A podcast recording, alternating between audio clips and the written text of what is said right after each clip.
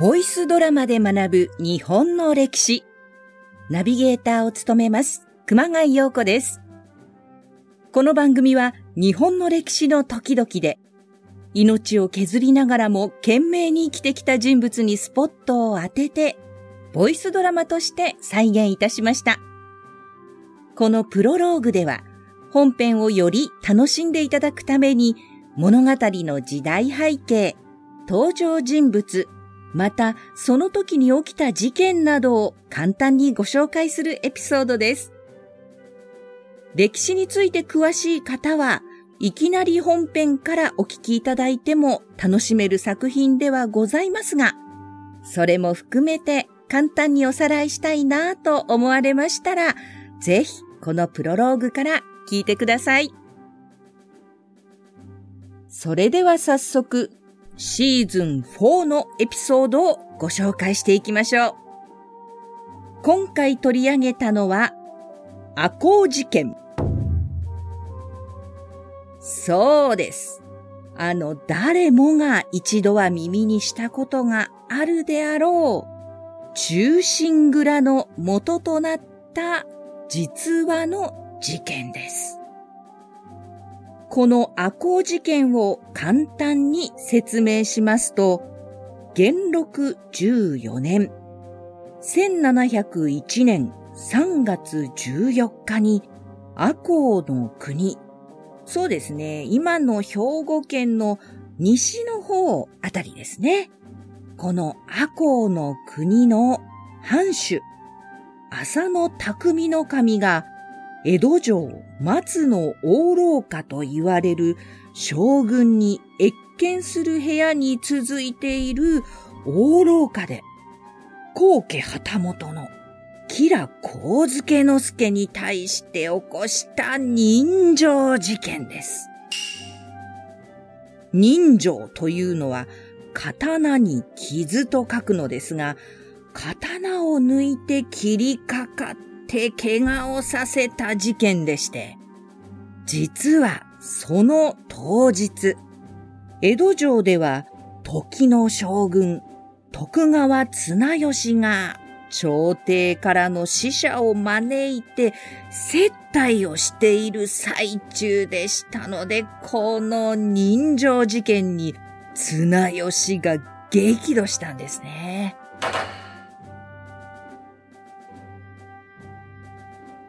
浅野匠の神を即日切腹。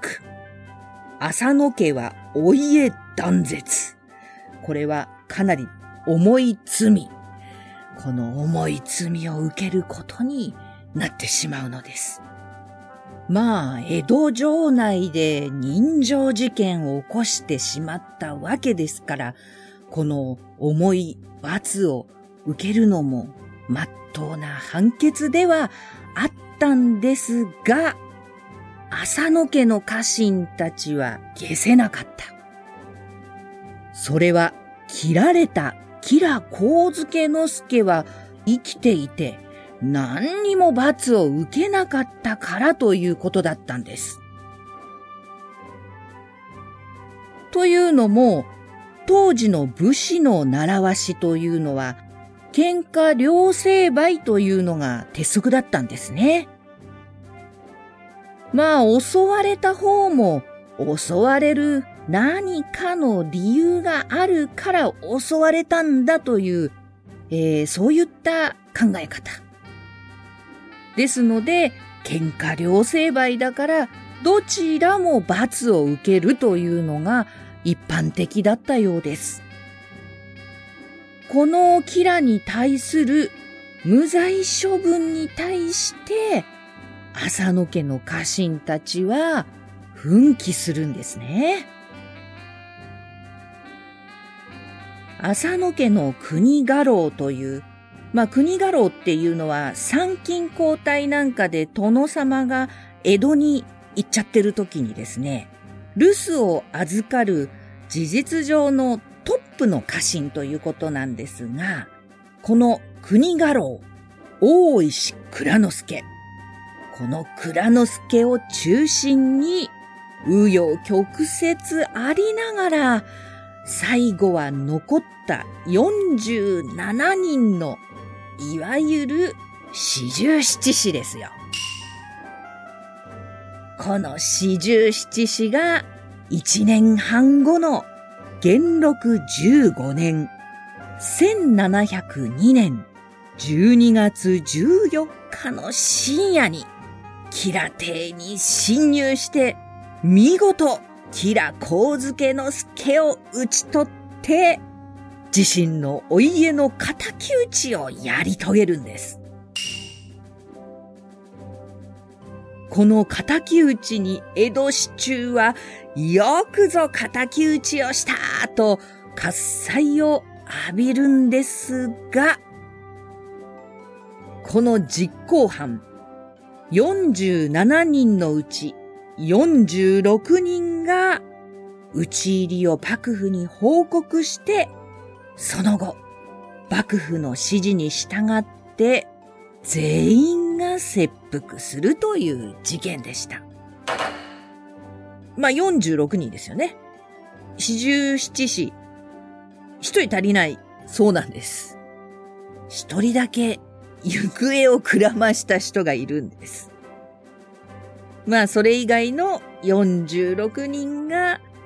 切腹するという事件なんですが、この人情事件が起きた47年後、これは四十七士にかけたとも言われているんですけれども、47年後、1748年の8月に武田出雲らによって上方大阪で発表されたのが、奏で本中心蔵という人形浄瑠璃劇。まあこれがですね、現代にも続いている中心蔵の元になるものなんですね。この作品、発表された当初から連日連夜大入りも大入り。まあ前代未聞の観客数を集めに集めたという、まさにですね、江戸時代の鬼滅の刃みたいな感じですかね。芝居小屋の運営に困ったら、中心蔵をやれば持ち直すと言われるぐらい、江戸文化を代表する一大大エンターテイメントとして社会現象になっていくんですね。浄瑠璃以外にもですね、歌舞伎、講談、戯作など様々なエンタメに派生して、歌舞伎の中心蔵はですね、令和の現代に至るまで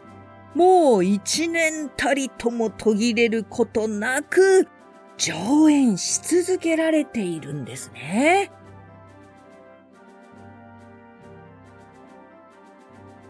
この、奏で本中心蔵。全編通すとですね、なんと約22時間。こういった超大作だったんです。えー、ですが、私どもがお送りする、この本作では、この元となっている実際にあった赤穂事件に焦点を当てて、全5話で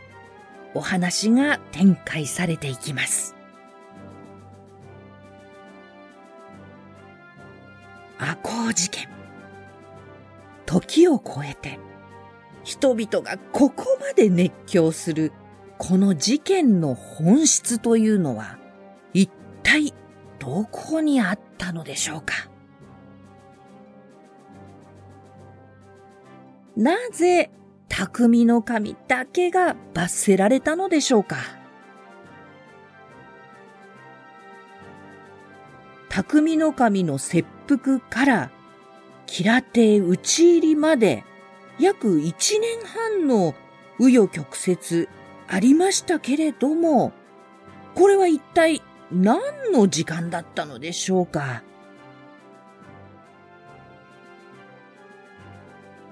事件に対する実際の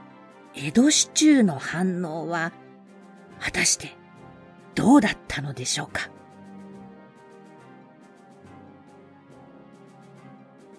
また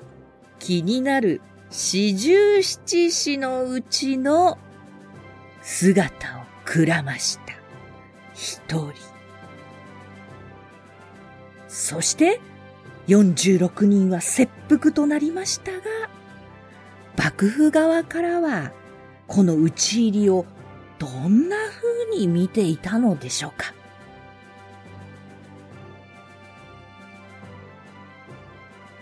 まあ、このようにですね、たくさん盛りだくさんに、またもや、本作ならではの解釈を加えながら、赤穂事件を紐解いてご紹介できればと思っております。そして最後に私が個人的に注目していただきたいのが、大石蔵之介の息子、大石力。幼名を松之丞と言いますけれども、この大石家の長男として生まれて、父親との確執がありながらも、まっすぐに武士の子として成長し、最後は四十七士の一人として15歳で討ち入りして、16歳で切腹という壮絶な人生。これもまた涙なしでは聞いていられない内容となっております。ボイスドラマで学ぶ日本の歴史。シーズン4赤穂事件。蔵之介の流儀。どうぞ最後までお楽しみください。本編の各エピソードには台本書き起こしのノートのリンクを貼っておりますのでぜひこちらも合わせてご覧ください。